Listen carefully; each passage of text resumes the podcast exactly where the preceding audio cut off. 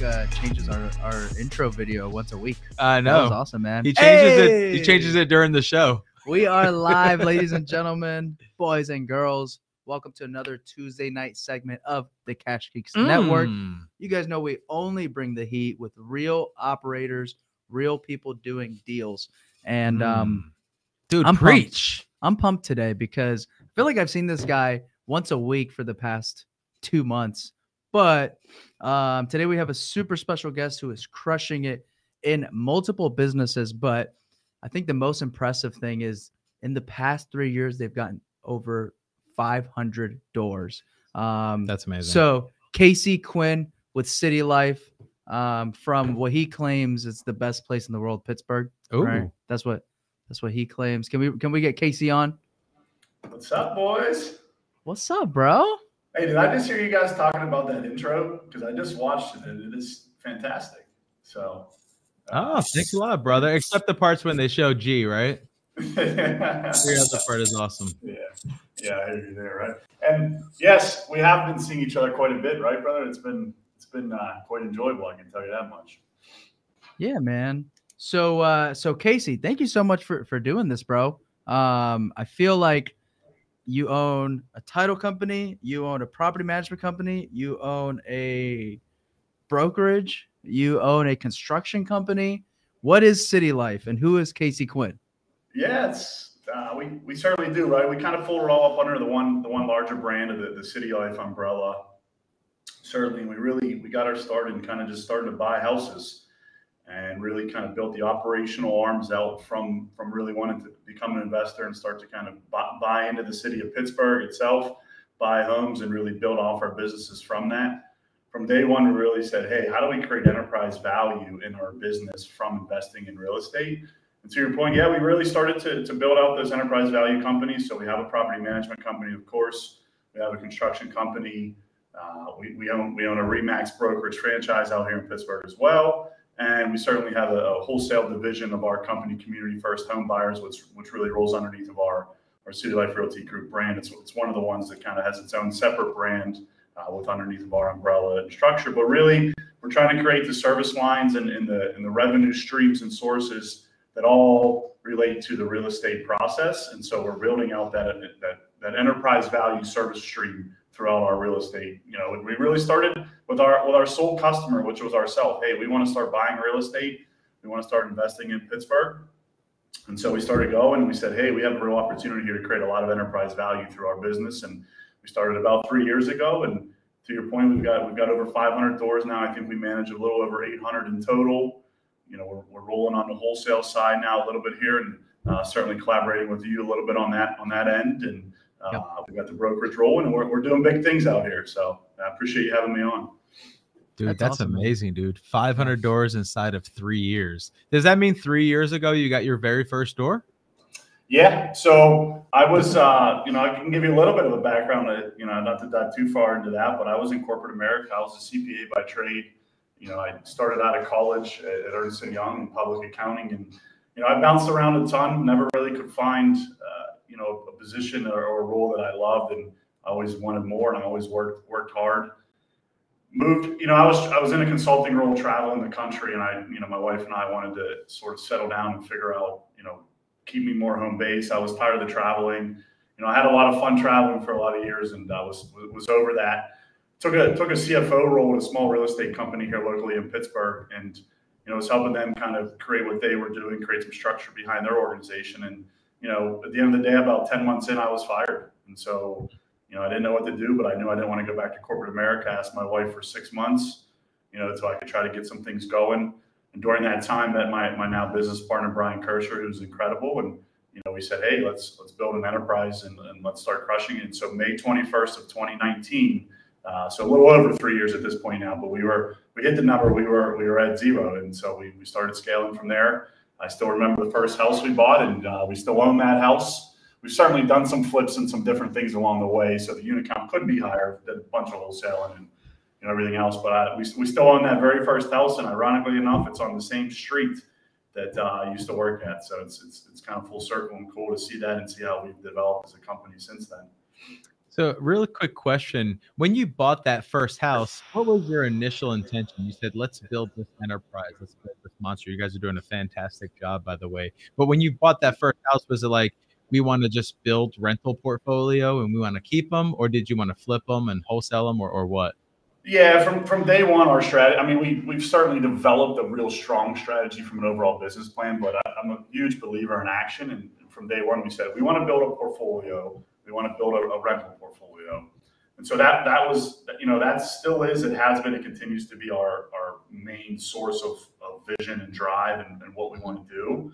And it was absolutely that. You know, we, we shook hands and said, let's go. And it was it was 100% 100% about building a portfolio through BRRRR model investing. We didn't have money, right? I, I took out, I, I kind of knew I was going to get fired. And so I, you know, on a Friday, I took out a $40,000 LendingTree loan and said, I'm going to live off this for, you know, I know I'm getting fired come Monday morning. Mm. Uh, you know, and so I took out a $40,000 loan. So we're going to live off this. We certainly, you know, weren't eating dinner out every night at that point in time. And it was all about, hey, how do we BRRRR model invest to create a portfolio that we can then build enterprise value businesses off of because that's what I knew how to do.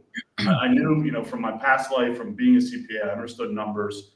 I understood from my consulting world how to scale enterprise value. And that's what I knew because I was going into companies and I was understanding what was wrong. And so I kind of had a good feeling of I, I know how we can build a business. How do we do it? Well, if we buy real estate, we can create businesses of which that service the real estate that we own. And so from day one, that was really it. How do we create jobs here in Pittsburgh? And that was that was the, the, the fundamental kind of first thing. And still is to this day. I said, I, you know, I, you know, I, I dream way bigger now, but at, at that point in time was how, you know, my dream was to be standing there behind stage with 1,000 employees at a company because I knew, wow, we could really affect a lot of lives with 1,000 employees because of their families and the business you would create between subcontractors and everything else. So from day one, it was absolutely, hey, how do we build a portfolio? How do we get and scale our unit counts? You know, we've learned a ton along the way, and hey, we needed to put some flips in in there as well in order to create cash. the other day, doing some wholesaling to create cash, creating the arms, and really the, the vision now is, hey, when dollars go out the door, how do we bring them back in? You know, the old Kevin O'Leary saying on Shark Tank, right? Send his dollars out and he wants them to come back. Mm-hmm. Somewhat along those lines, but it's really, hey, if we're going to be spending money, why can't we create the organization of which is receiving that money through revenue? And so that's that was the avenue. We said, hey, let's create the management company, let's create the construction company, hmm. let's let's find the deals on our own, right? To kind of if we're going to sell the properties, let's sell it through our brokerage. There's an avenue to create revenue on that side, and so we've we've continued to, to dive down that path and, and create that those avenues for the revenue. I know that when a when a lot of people get into real estate investing, especially if they want to get into buy and hold because you're investing so much money. I mean, the BRRRR strategy gives you a little bit of relief with that. And you have rehabs, and you have a lot of headache because you can have a lot of money out before you get that back. Yep. But when you're building rental properties, a lot of people run into like a brick wall when they run out of money and they have to choose one to flip or choose one to wholesale. Did that happen to you guys also, or did you just choose to do those things? Just to increase more revenue? Yeah, I'll, I'll tell you, it's it's it's an interesting question. I think our goal was always to never have to flip. And we, I don't think we really ever needed to, right? We, we got lucky in a way because we, we got off the ground and we got rolling. COVID mm-hmm. hit.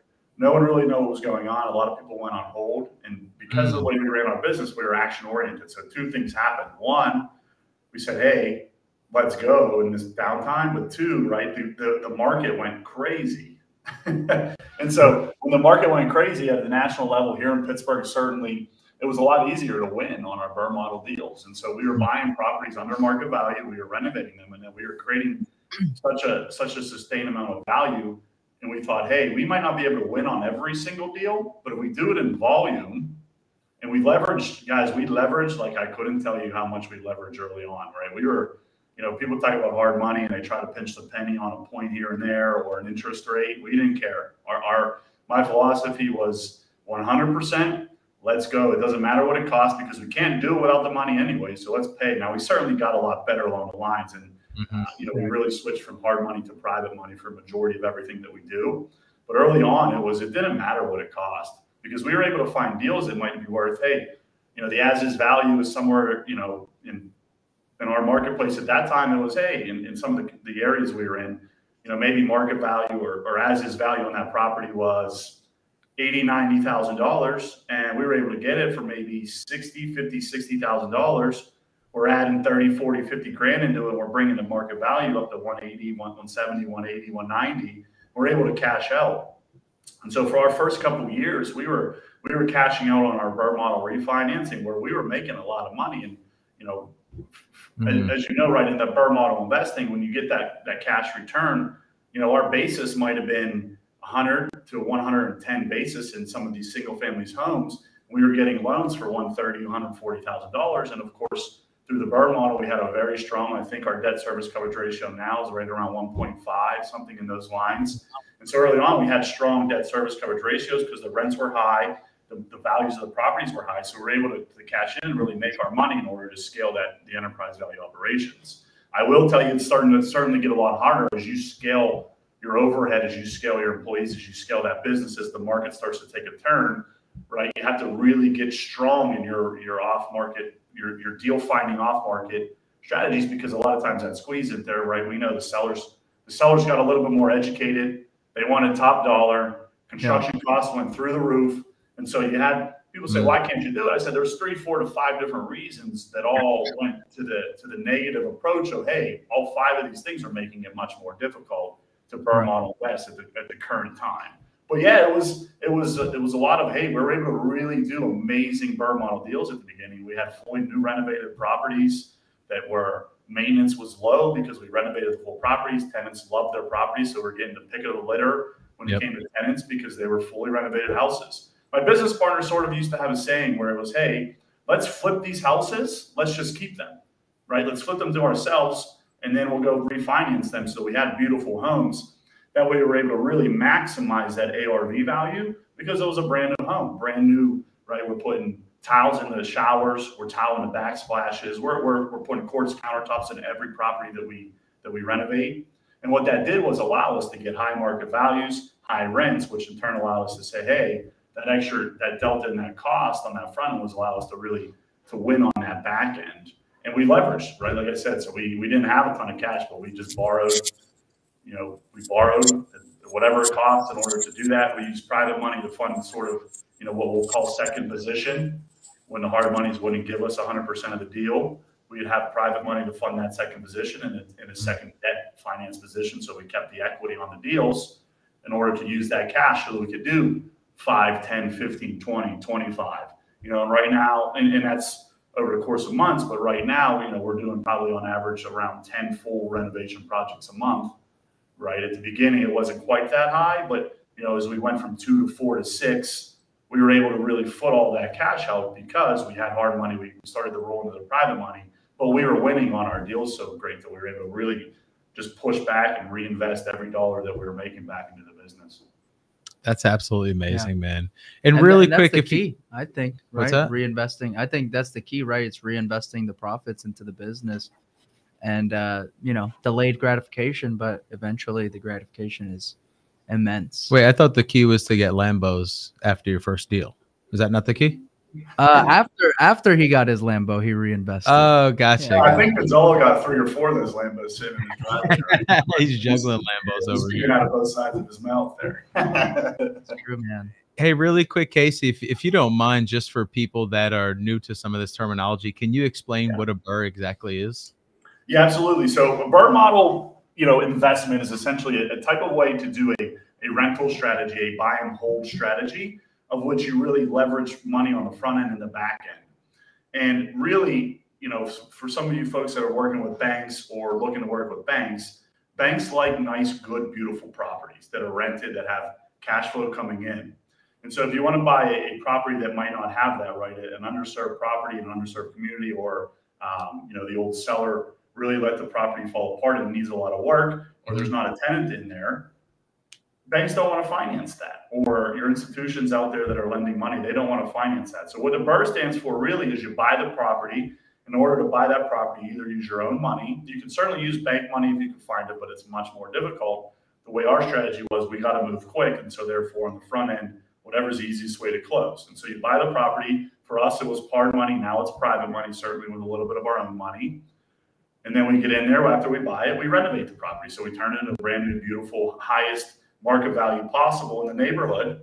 in order to maximize that ARV, which is what the property is now worth once it's fully renovated.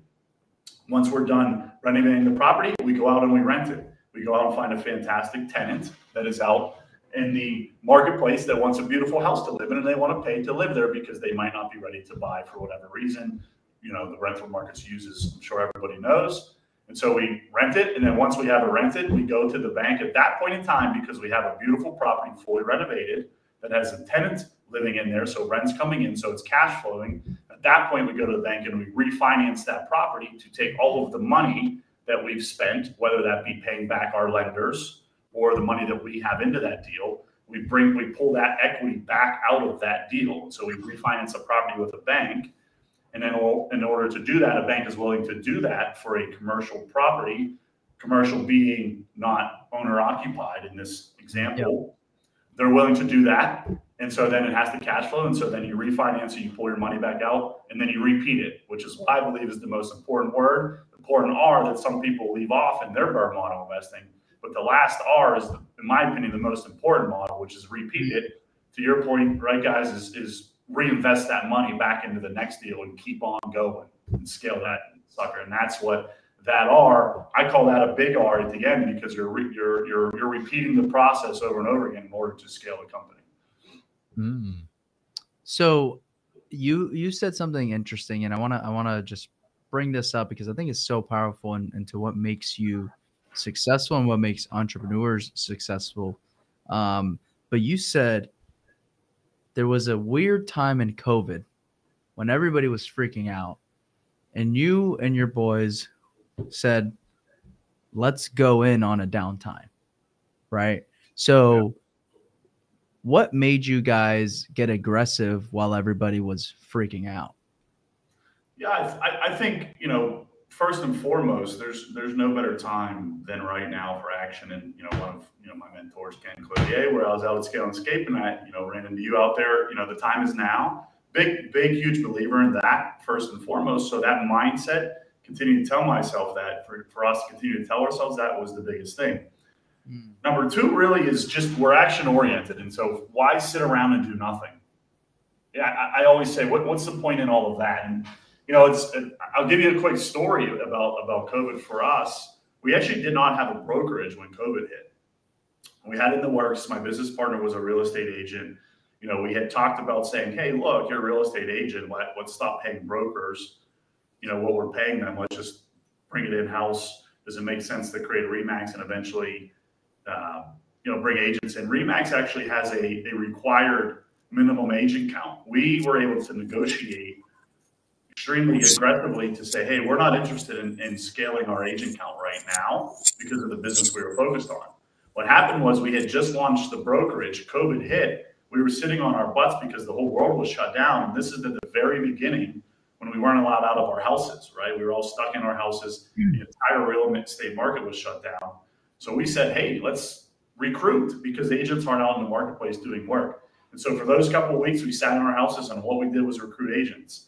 Quickly thereafter, we said, hey, we've got guys that don't want to be sitting around. Now, can't we have them if we own the houses go out again in, in, in abidance with the laws? Can we go out and have them working on houses? we'll just we'll play we'll pay true to COVID, and we won't have five guys in the downstairs of House A. You know, so we, we were really strategic on how we you know protected our employees and the safety because at the time no one really knew what COVID was, the implications, and so we would have hey let's put one guy on every property, let's put two guys on every properties, and you're not allowed on the same floor when you're working on the house. And so we did that during COVID in that COVID period to really wow. say let's keep going. And so those are a couple of the biggest things that we did. Now the bank shut down. We lost you know, I think we were the day before a, a refinance close where I think we had a package of maybe seven, eight properties and we were looking mm. to get close to a million dollars on a refinance and the bank stopped. So we were hurting. Like we said, oh my God, that was a million dollars was supposed to come back into our into our company, of which we were going to redeploy right back out. Sure. And holy heck, right? The bank shut down. So we said, well, we're not going to sit here and go broke. That's not something we're interested in doing. We built yep. all this momentum up. Let's keep going. And so that you know that that mindset of it, the scarcity mindset of hey, like we don't want to fail. We're not going to fail. We're winners. Let's keep going. And so that's the biggest way and the biggest reason we really were able to to crush it through COVID. And then of course we got lucky, right? I won't say the end of the day, and I don't believe it's luck, but it's where opportunity hits whatever, right? Whatever those chains are at the end of the day. And so we kept we kept pushing, kept pushing, kept pushing, kept going. It was scary, but we kept doing it. And then all of a sudden the market opened up. Property values started increasing like crazy. We started to have amazing leverage because our properties were skyrocketing. The opportunity in real estate was just absolutely fantastic for a good year and a half to two years after COVID, as we all know. And properties were flying off the market. Days properties on markets were crazy. We had already set up a system where we could find off market deals. Mm. We were renovating, you know, and then we said, and that- that's why we did some flips because we said, hey, we can we can certainly BRRRR this, but we could sell this for 20 to 30 to 40 grand more than what it's probably going to appraise for because the buyer's going to waive the appraisal fee or the appraisal contingency. They're going to want it anyways because the market's crazy. We can make on one flip on that house where we were making a BRRRR model deal for over the next 15 years. Let's sell that property. So we made financial, you know, investment decisions that the cash, that cash is more important because we wouldn't get that cash back for long periods of time. We're already building a portfolio for long-term value Sure. let's create some avenues of which we create some short short-term cash flow and we we took advantage of the market we did some flips on that from that end in order to to really create highest returns on our investment Smart, smart. Dude. That's crazy, man, and that's that's huge, right? I feel like a lot of people freaked out, and then the ones that stayed aggressive just blew up, um, and that's what happened to us, right? Um, and so, I mean, I remember having those talks with Dom, like, "Holy shit, what's gonna happen? You know, what's gonna happen with all this?" Uh, we weren't allowed to go look at properties. Uh, Yeah.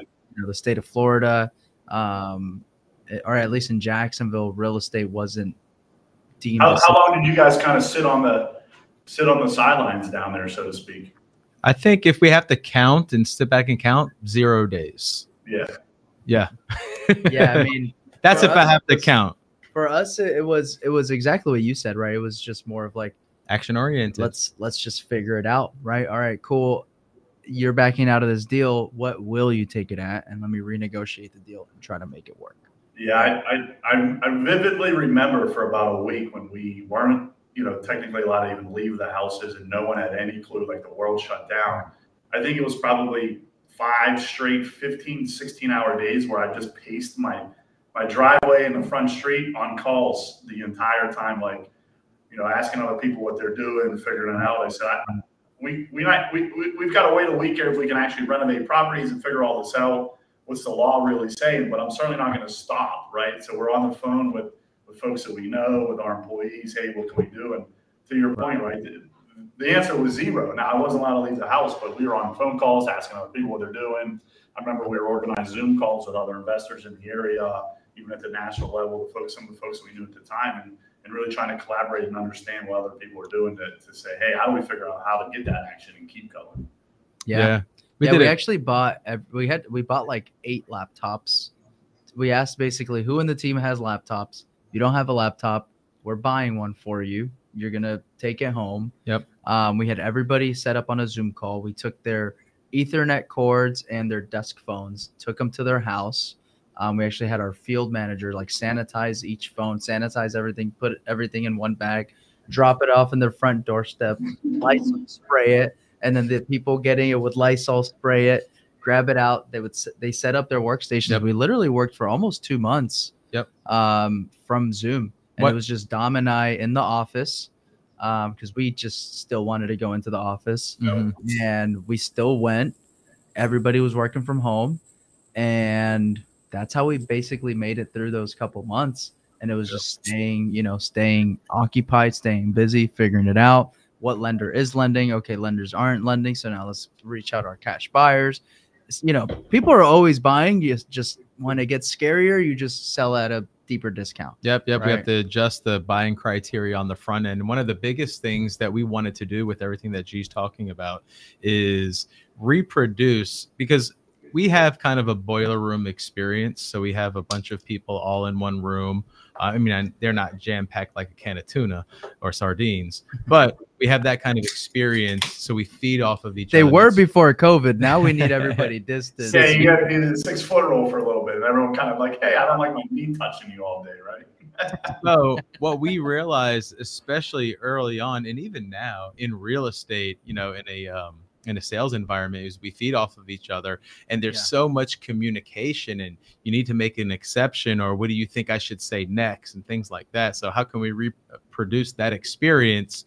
virtually so the entire team was on a zoom call all together every day for their entire shift Yeah. Oh wow, okay, that's pretty cool. Because I, I'm a huge believer as well as you guys in collaboration is everything. We're we're, we're extremely office oriented. Everyone has to come in every day. Certainly, we're flexible depending on what your job is. We have a lot of people, obviously, I'm sure like you guys, a little bit out in the field doing their thing and the appointments and different stuff. But we're extremely, extremely office oriented because the collaboration is everything. And you know, even more so over the last year or so, I'm learning collaboration at every level is so important, not just in your own company, but you're collaborating externally, right? The opposite of the scarcity mindset when it comes to growing your business, that abundance mindset of, hey, you guys could really help me, I could really help you, and there's thousands of people out there that really want to help each other. But that's that that's super uh, creative. I love that, right? Just sit on a Zoom call all day, so you're collaborating with each other, you're seeing what other people are doing, you're feeling it. You know, you you know, you want to win together, and so you don't want to be the one losing, and that's huge. That, that's I love that. I, I remember for me at least too. um, After that one first week, I was back in the office. My business partner was back in the office. Now we, we left it as an elective for some of the other folks if they want to come in or not. But I certainly wasn't able to sit at home long. So we were, my partner and I were similar to you guys, right back in the office after week one. You know, really grinding together because it's huge. It's huge to be together when you're working through things. Yeah, Here, here. and then and then you have the COVID uh outbreaks in the office after everybody comes back in, then one person gets it, then everybody's got to get tested, then oh shit, we all gonna go work from home for the next week again. And um it's Oh, funny because all the employees like a caravan going to the testing yeah, facility. dude, it was Yeah. crazy. And then you, and then it's like, okay, what point am I just not going to test? Because I've already Yeah. had it twice. And it's like, I have a little sniffle, but like, you know, like what, this is, yeah, I'm tired of it. I did tell you what, I made a comment this morning on my way into the office because tra- I was, I had, ended up being a little bit, a couple minutes late for my first meeting. And I was, I, I don't, I'm, I absolutely despise being late to anything. And I, Hmm. I left, I mean, I, I should have been at work about 20 minutes earlier than I was, but the traffic was crazy. And I said, I guess COVID's over because traffic is back. yeah, Hmm. Yeah. I Yep. was, For sure. I was not happy. And I I guess- usually, I guess usually there's- am early, you know, and today I was a little bit later, coming off a long weekend away from my, I have a 16 month uh, year old son, and so I'd like to try to spend time with him. And so sometimes in the mornings after weekends away or when business weeks are, are pretty long, I try to get some more morning time in with him. So it was, I was coming into work a little bit later today, but I digress. so fucking slacker, bro. That's all excuses, boy. No, I'm Ah, I, was, I wanted to hang out with you guys tonight, so I know I'll be probably be in bed before I get home. So I wanted to make sure I Yeah, got yeah. a little little kid time. No, that's awesome, man. Yeah, I got a little, I got a, a little one on the way too, man. So yeah, I'm, um, assuming Yeah. that's that's how my, my days are gonna be. Yeah, baby's on the way, Matt bills to pay. Yeah, yeah. you uh you you'll quickly learn how to get better at prioritizing your most important things. We always talk about that, right? And how do you Yep. prioritize, focus on the most important things. Family, I'm sure, is up there for you guys. Absolutely. When you have Yeah. you got a little one running around, it's just it just exponentially makes that so much greater to really focus on your time and what you're doing and where you're spending it. Right. Because it every essential. minute you're you're focused on the wrong things, guess what? You're missing out on that family time. Right. Yep, yep, yep. Right. Super, super important. There's one thing I did want to touch on, Casey, if you don't mind elaborating on this. It seems like you've done a lot of successful things in your life, right? And then you mentioned you're always one to work hard. Um, one of the questions we ask in our interview is Do you think it's better to work hard or work smart? And they can't say both, they have to choose one. I personally like them saying work hard because, as we all know, working hard beats working smart when smart people don't work hard. We've all heard that. So, what's your take on that uh, aspect of things? Yeah, I think for me, I would have to relate back to my own life. You know, generally speaking, I think I'm probably a relatively smart person, right? I'm not going to deny that or try to say that I'm not. But I think for me, where I've gotten to where I'm at is absolutely hard work. You know, I I got into real estate ultimately, I guess, four years ago by taking a CFO job at a small real estate company. Started the company three years ago. It was the first company I've started. It was my first journey into entrepreneurship previous to that, I was in corporate America. I was in public accounting. And I think for me, I, I never loved the work I was doing, but I always made sure that I was outworked absolutely everybody because sometimes I would get in the rooms and everybody was super smart to me. Actually, Gonzalo, I heard you say before in your in your past, hey, you always try to be the dumbest person in the room. And so I'm in I'm in these, you know, I'm at, in public accounting and I see these incredibly smart people. And I said the only way that I could ever be better than them or ahead of them in life is outworking them. Mm-hmm. So, you know, I can't tell you the countless evenings and and well, evenings into mornings that I've spent at client sites where I just stayed overnight and kept working. And I wasn't even working for myself at the time. And so I think looking back, subconsciously, I always thought, hey, I wanted to work for my education because I believe working and, and figuring things out and accomplishing goals and solving problems is really education. It's opportunity and education. And so back in that in those periods of time, I was always the hardest worker. I've always blew everybody out of the water. I, I was always the last one there, first one, first one there, always because I wanted to outwork everybody because I, I played sports, I played college football It was a huge my whole family is just absolutely nuts about sports and the team environment but the winning environment and the working environment of work hard in order to, to, to get to where you want to go and accomplish your goals right if you play basketball and you don't practice you're not going to win any basketball games Yep. and i equate that to business business is a game right it's a game with our lives of how do we win to create ultra success to create happiness to eliminate our fears right it, it, it, that's what it is. And so, how do we win at that? Well, how we win at that is by practicing more than everybody else in order to perfect our craft. And the only way you could really do that is by outworking everybody. And so, for me, that is the education that I believe we need to get through our hard work because you can be as smart as you want, but if you're not practicing your trade or you're not working at it every single day, then you're gonna someone is gonna pass you up because there's somebody out there working harder than you. Yeah. Somebody's out there doing more than you right now, and they're to pass you up if you're not working just as hard or harder in our case.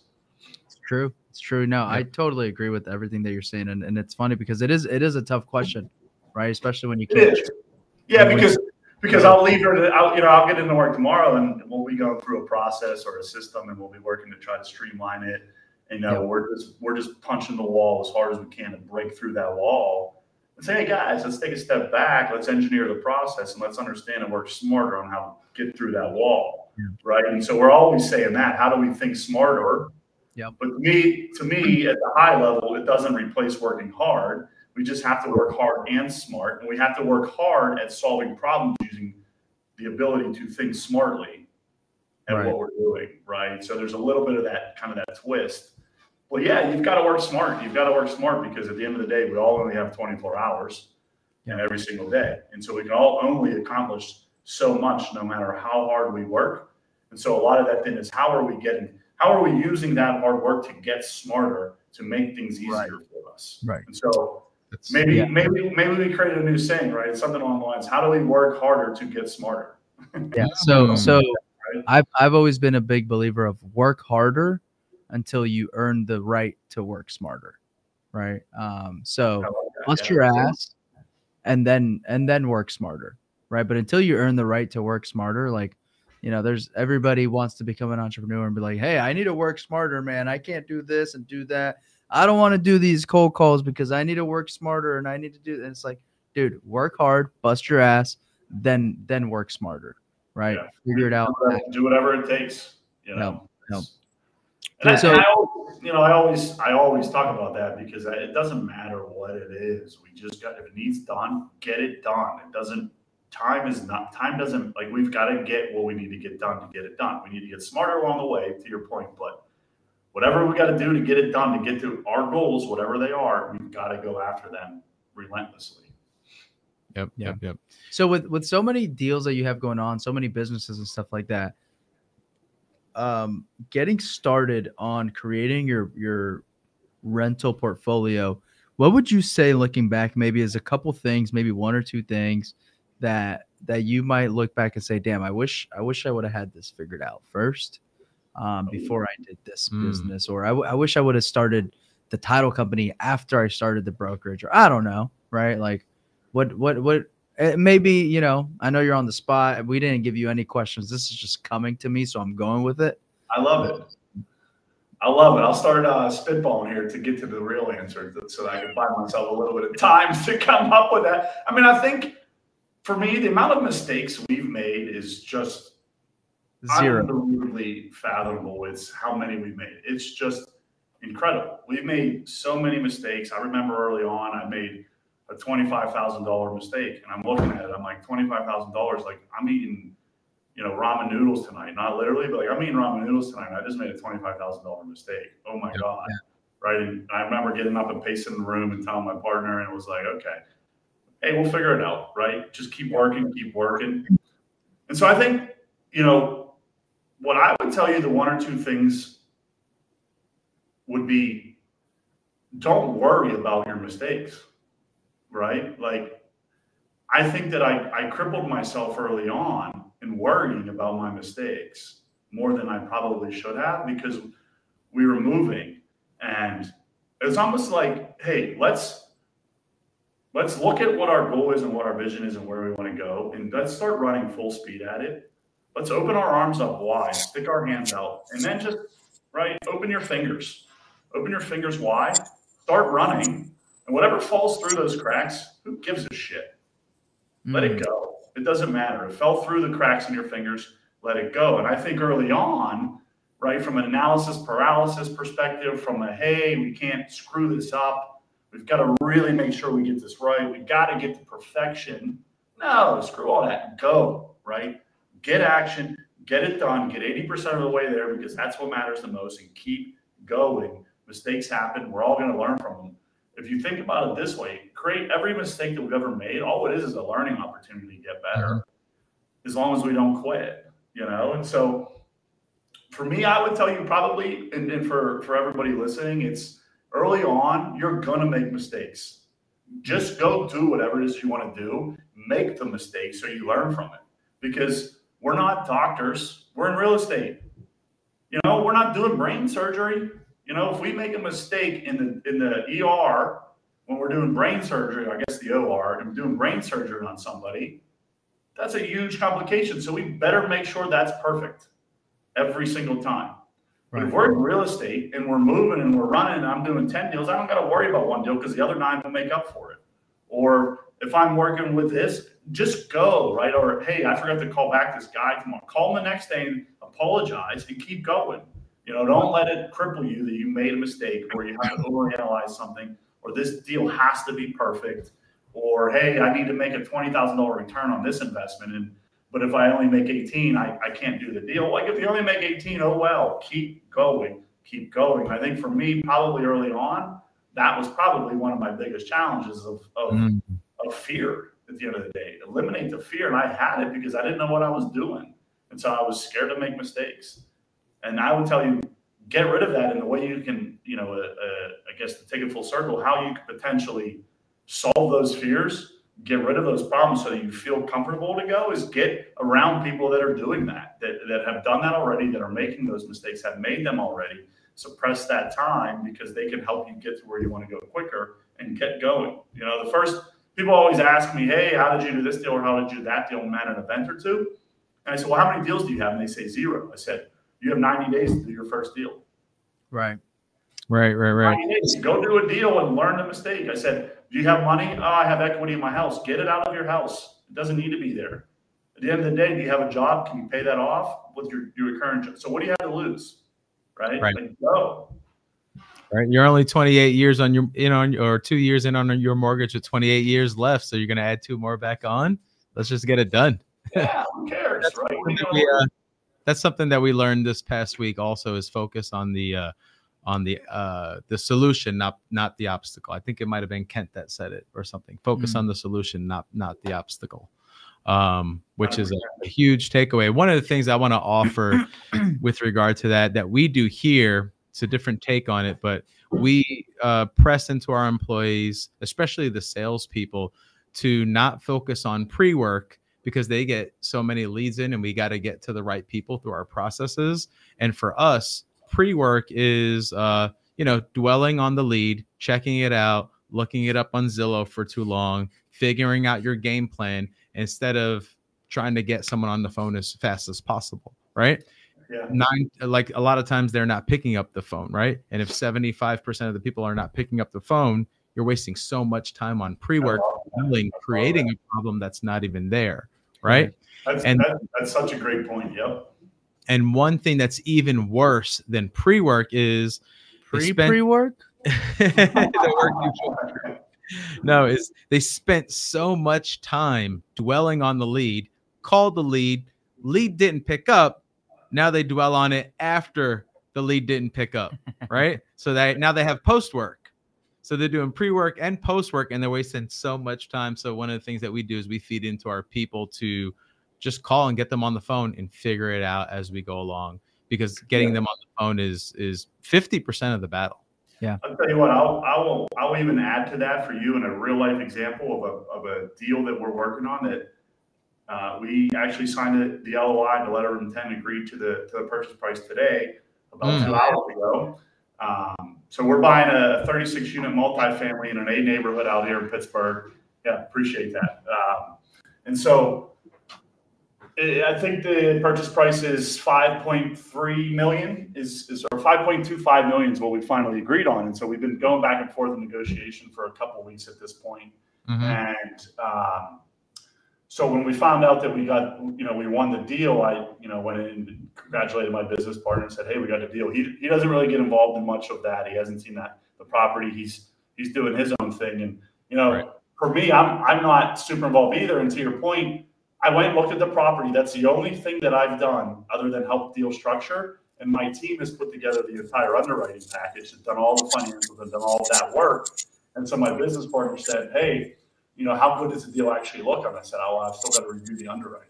my point mm-hmm. being, the team that we have in place is incredibly good at what they're doing. I knew the deal was a slam dunk. Let's get it under contract, but I don't want to waste all of my time really getting into the underwriting, understand exactly the financing we're going to put in place, exactly who's going to come in on the deal with us, the money we're going to raise until we actually have that deal. Because I don't want to waste all kinds of my time because I've got to focus on the most important things. Now we've got the LOI signed. Guess what? I would guess, whoop, guess what I'll be doing next week? Really diving into that underwriting now and understanding exactly how I want to ultimately structure that deal for our LP investors that we're going to bring in on this. But I said I'm not worrying about that structure until we know the exact purchase price we're going to place before we're going to go out and get financing because I don't want to worry about all of that until we have that deal under contract. To your exact point, and so you know, a year or two ago, and I would have been, I would have been, I would have been on the phone with banks. I'd have been on the phone with investors. I'd have been talking to everybody in, uh, on the planet to understand this deal more.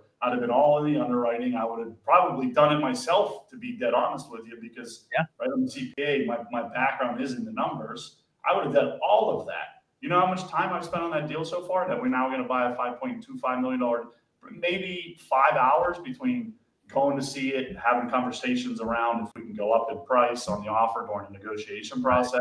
But I haven't been involved because, right, what's, you, you've got to focus on that end game. What's the goal? Okay, then work backwards and don't waste your time along the way. And trust your team. That's another big thing that I'll tell you is Mm. put a great team in place and trust them to do their jobs. So, yeah, Oh, that's a really good point. No, that's And- awesome. by the way, I'm cracking one. So cheers.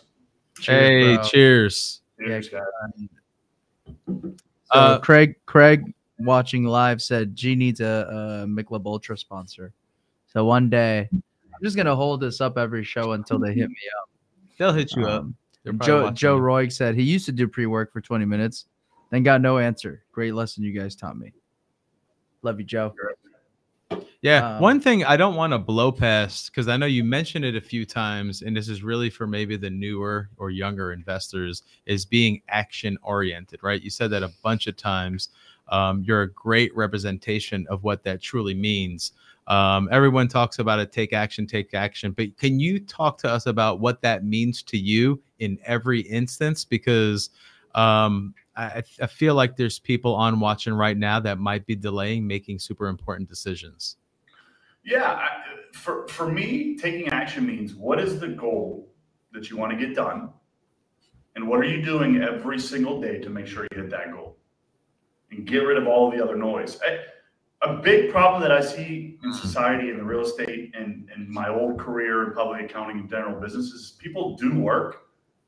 They do busy work. That's all of they're really doing. Are they really moving the ball forward and taking action as to what they're mm-hmm. doing? You know, and so they'll they'll find themselves answering emails four hours a day. What are you doing? That's not work. What are you really moving forward towards your goals? And so Right. getting a clear, defined, well, this is what I'm after, and then taking action every day towards that goal. There's many different ways. I mean, one of my strategies that I do every single day is I write down the night before I go to bed. I take five minutes, and, and it's from a book that I read, Organize Tomorrow Today. Hmm. Um, three things. What are the three most important things that I need to do tomorrow that are going to help me move the ball forward in reaching whatever goals that I'm after?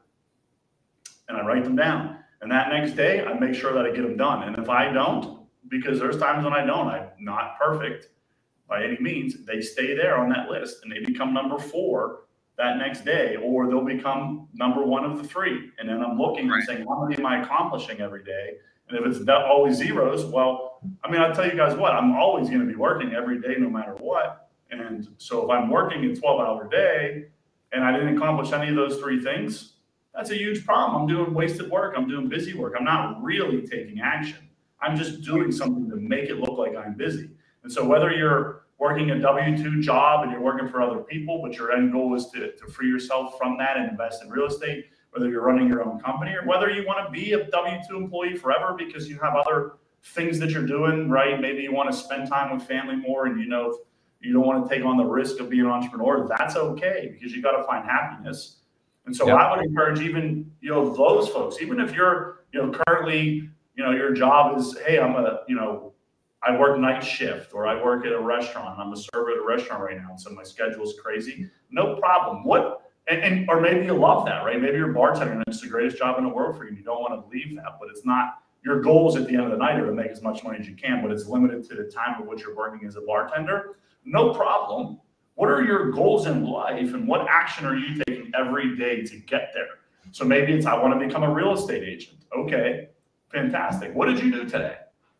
When you woke up this morning and when you went to bed, I want you to define every minute of your day. I want you to track that. And if you didn't spend time going after your goal to become a real estate agent, you made a mistake, Mm. right? Because you've got to go after your goals and your goals got to be aligned with whatever makes you happy. Because what's the point if we're not happy? And so that chase for that happiness is what should be what you're doing every single day. And if you don't know what that is, that's also no problem. So tomorrow, guess what one of your goals should be? Figure out what I want to go after to make me happy. Boom, now you know it. Or now you're going to spend time tomorrow sitting there thinking about what's going to make you happy, what's going to move you and progress you to a better position in your life, whether that be a real estate investor, a real estate agent, you know, running a restaurant, whatever that is. If you're not taking those action steps every day towards those goals, what's the point? Are we really doing? Very well said, man. I think a big part uh, to me of what you said was, um, you know, you're you're writing three, you're preparing tomorrow today, right? So you're writing those three things down, the main three things that you want to get done. You're probably getting more than three things done, maybe some days, maybe some days not, but you're writing them down that evening before tomorrow instead of uh, I've had a big day, I'm just gonna go rest on the couch or I'm just not gonna do shit you're getting your day organized the night before so you can prep to win for the next day. I think that's pretty incredible because even like in this past week or this past weekend at the event, I had some downtime and I was very tempted to just rest and relax, but I forced myself to open my laptop, go through a bunch of to-dos. Um, I wind up sending messages out, emails, and getting so Right. much prepped for uh, the return of my work week. And that Yeah, all of that stuff that's- would have been pending and waiting for me when I got back. Um, and instead, a lot of times when I get in that habit or that routine, when I get back in the morning, I really don't have a whole lot. So I have to create these new things, which pushes the needle forward, like you said. Yeah, Yeah. I love it. I'll tell you to your exact exact example. I had, you know, we had some of our team out there from CityLife here in Pittsburgh out at the event this past weekend as well. Yep. And the second evening, we said we're so overwhelmed, right? And we're we're such action oriented, such an action oriented company. We're such action oriented people. You know, we said, hey, we could dilly dally around, or we could take everything that we just accomplished and captured in our brains over the last two days. We went to dinner alone, sat down at the dinner table for two hours, and focused on, hey, what are the biggest key action items that we are taken have taken from this event so far? What are the biggest key action items we're going to apply this back to our business? And what are we doing Monday? What are we doing Tuesday? in order to go after whatever it is that we want to be going after based on what we've learned today. And so we had we took it down in notes and we all had an action item. We all came home. We're all working absolutely towards that that goal and said, hey, we're going to be doing this exact thing on Monday and on Tuesday. And that went into my three things because I wanted to make sure right away that we're taking action on what we're learning because there's no better time than now. Wait, you mean you mean TJ, Mike, and Schmidt weren't just there to party? They weren't, man. We were we we said going out. It was a business trip for us. We really did. We, we really wanted to make sure we took home, you know, a lot of. Now we certainly had a little bit of a good time. Don't get me wrong. I mean, Friday night, Saturday morning was a little rough for me. That's why he said the second night, not the first night. Yeah, the first night. Yeah, game look, for- you know, but the for- second for- night. For, for you, for for everybody, for us, there, there's a piece of our lives that that need. We're, we're after happiness, right? And so we, we work our butts off in order to create that happiness. And I think for a lot of us, that drive to find it through our businesses, through what we're doing, ultimately creates that. And I always say that for me, what creates ultimate happiness is the continual chase of making myself happy. Like that makes me happy. And you know, we were out there for, for work and we certainly had fun because we knew we needed to have fun. There was so many amazing people there. We wanted to network because that's fun for us. We know it's an opportunity to get better in our business. And so one of our actions when we went out there was to say, hey, we need to meet a lot of people because we can get a lot better. And so that was a piece of it. And that was Friday and et cetera, during the days and, and the networking piece of it. And it's fun to do that. It's fun to hang out and have a beer for me and talk to other people and get to know other people's stories. And so that was important to do as well. But we said, hey, look, let's let's put our money where our mouths are. We said we were action oriented. We're listening to all these things. We wanted things to go. So let's just sit down. We can enjoy dinner ourselves and we can get action items on place so we make sure we're clear and we're going to hit them. Yeah, that's awesome. Plus, when you get into the Hard Rock, they make you walk through the casino before you get to your room. So that Oh, has a little true. something to do with Yeah, yeah, uh, yeah. temp- I'll tell you what, it's the funniest thing you said that because the moment that I walked through that front door, the exact comment I made, and isn't it ironic that you have to walk through the entire casino to get anywhere? Yeah. like that's great business, that's great marketing because probably I would love to know the statistics how many people sit down and play something before they ever get to whatever it is that they're trying to do. And or at least spark, oh, I'm really gonna do this once I find a minute, right? Like it's Hell yeah. that's funny you say that because I, I and I'm sure everyone knows and says it and thinks that, but it was I, I certainly thought that was funny. It's funny. to Yeah, say that's that. the common uh, casino hotel theme. Yeah. And it's, it's grocery stores too, right? The milk's in the back left, opposite opposite corner of the door is always the milk because everyone goes to the grocery store to get the milk. Well, let's send them through the entire store before they buy their milk, so they buy 19 other things. Yep, yep, yep. I'm gonna open up a grocery store. I'm gonna put the milk in the front, man. Yeah, just for the just for the men. and you're gonna fail. My my wife sent me to the grocery store last week, and I'm I don't get mad anymore about a ton of things, but I'm just not a fan of the grocery store. I just think it's a huge waste of time for me, and I don't care what I eat. Generally speaking, like I try to be healthy, but she loved sent me to the grocery store and said, because so I don't go was the point of that ever really, and she sent me there to get like three or four things on my way home, and. uh she said, "There's no." She said, "It's going to take you an hour because there's going to be no way you can find anything." So I outsmarted her on that one. I just asked the person. I said, "Hey, here's the four things I need to get. Can you tell me exactly where they are?" so I'll bring it out in two minutes. Yeah. yeah, for sure. So, what is uh, what is the next step for you guys? Like, what are you currently working on? Maybe you know, maybe the public doesn't know. Ooh, what about maybe- the God goals? Like, like what is what is something that maybe people in your team might not even know what you guys are working on? The next big thing. Yeah, it's a, it's a good question. I think, you know, I'll, I'll start off by telling you we're, we're certainly moving much more into multifamily. We, we love the multifamily.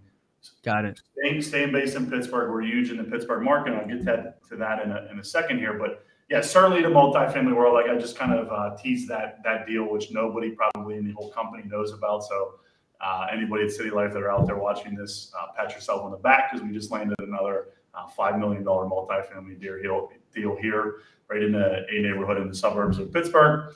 But beyond that, right, it's when you really think about what what our mission is and what we're really trying to do, it's it's it's we're after building happiness.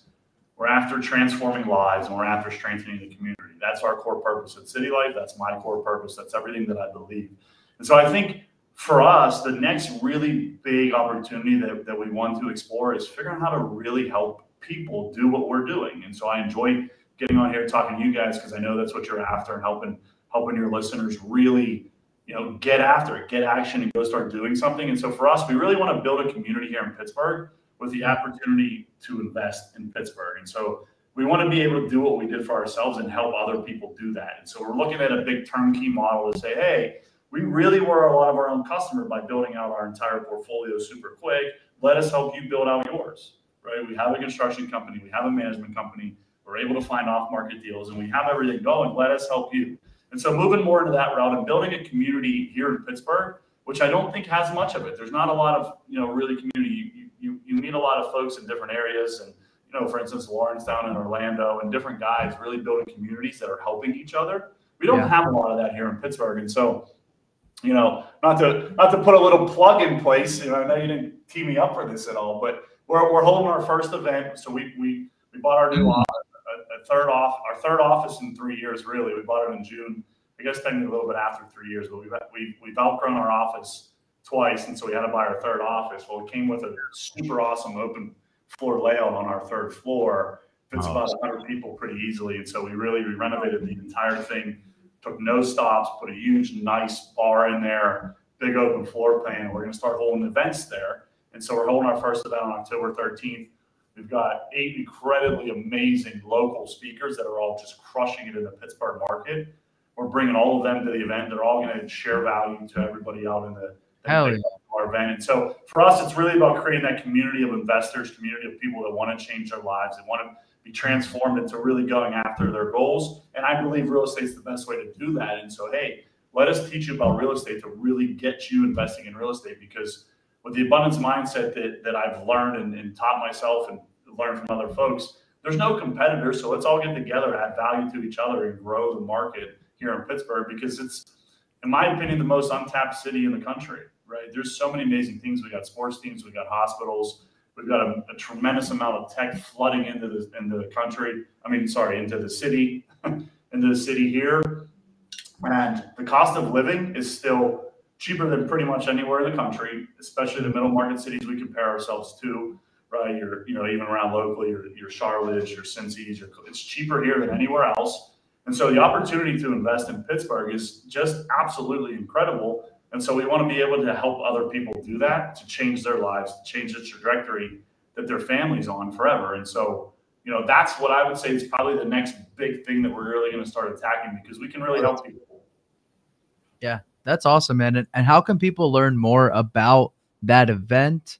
If anybody's watching, um, how can people learn more about that event or in general, more about CityLife if they want to, you know, work with you, sell you a deal? I know you guys are buying stuff, uh, buying multifamily, buying single family homes.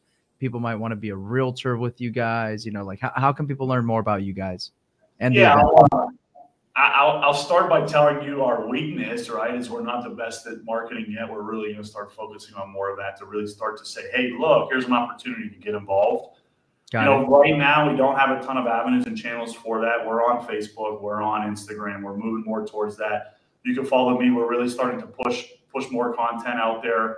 Um, you know, from myself specifically and what we've been able to do here at CityLife. So you can follow me at caseyryanquinn.com. Follow our uh, you can hit our webpage up, uh, cityliferealtypgh.com to see everything we have going on there. It really has uh, links into our other websites, our management, you know, website, to our brokerage website. If you're interested in becoming an agent, right? We're really focused our brokerage on agents that want to become investors or focused on the investors, the world through our brokerage. So if you're interested in that, you know, reach out to us, reach out to me, reach out to our team, uh, shoot our shoot our um, info at CityLife Realty PGH email message message me directly on Instagram, on Facebook. Absolutely love talking to people trying to, you know, better the community here locally in Pittsburgh. Uh, we, we, we do love our city and certainly, you know, folks that are in other states and cities doing their thing there would love to, to help you guys out and figure out what you're doing in those places and see if I can add value to your world. Uh, the, you know, create abundance mindset like you guys are doing. I love, I love the show. I love what you guys are doing and, and trying to add value to everybody out there by having great people on your show and uh, trying to spread their story and, and, trying to really add value to the folks that, that want to do something with their lives, that want to that want to transform their lives and other people's lives and and find happiness, right? So I you know I appreciate that and uh, yeah, just reach out to us. Find me, find me on the find me on the socials, right? yep, yep, yep. We love you too, bro. Awesome, man. So, dude, thank you so much for doing this. Um, I know you've been an open book so far. So, um, for anybody watching, um, and maybe you tuned in late, make sure you rewatch this on our YouTube channel, the Cash Geeks Network. Um, Casey, again, thank you so much, man. I know you've helped us out uh, before this show, just talking. You've been an open book anytime I reach out with any questions. Um, with that being said, guys, I'm G. Guys, and I'm Dom. And this is the, the Cash, Cash Network. Network. Peace.